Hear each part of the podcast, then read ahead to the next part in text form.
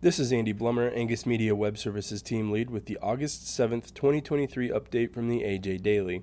Today's update contains a story with considerations for early weaning calves, comments from R-CALF USA in support of a mandatory country of origin labeling bill for beef introduced in the U.S. House, and information about an upcoming Texas Ag Forum that will feature discussions on the next Farm Bill. Consider Weaning Now, adapted from an article by Patrick Davis, University of Missouri. Early wean calves to reduce cow herd nutrient needs to match drought limited feed resources, says Patrick Davis, University of Missouri Extension livestock field specialist. In addition, early weaning can improve calf performance because calves are put on a more nutritious diet following weaning. Davis offers strategies to help cattle producers be successful in early weaning calves. Davis says age is a consideration when early weaning calves. Calves have been weaned as early as 60 days, but this is usually not practical in most beef cattle operations. It is more practical to wean calves at approximately 120 days of age. Getting calves to consume their feed ration as quick as possible once they are weaned is key to a successful early weaning program, he says. The full story is available on the management page at angusbeefbulletin.com forward slash extra. R-CALF applauds Reps Hageman and Khanna for introducing mandatory country of origin labeling bill for beef in U.S. House, adapted from a release by R-CALF USA.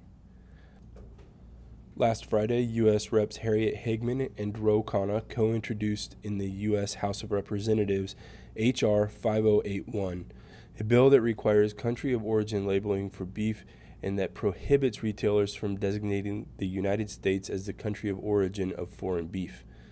The bipartisan bill already has six bipartisan co sponsors Representatives Paul Gosar, Earl Blumenauer, Brandon Williams, Jill Tokuda, and Lauren Boebert.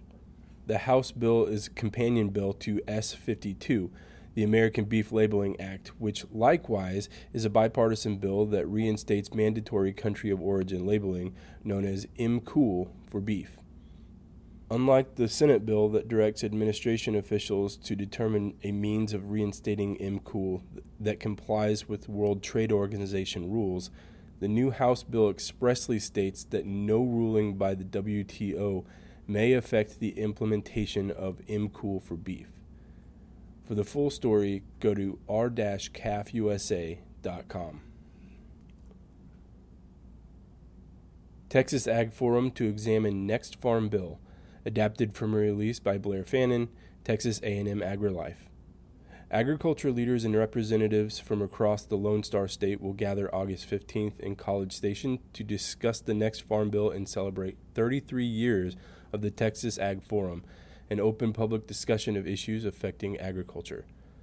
The Texas Ag Forum is a stakeholder-driven program in partnership with the Texas A&M AgriLife Extension Service.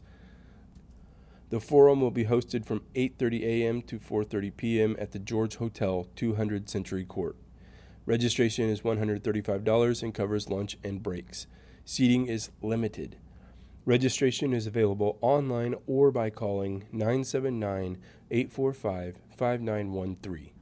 Joe Outlaw, co-director of the Agriculture and Food Policy Center at Texas A&M University says the agenda is stacked with several key issues and featuring discussion led by experts from across the country who specialize in both row and specialty crops, livestock, and agricultural law.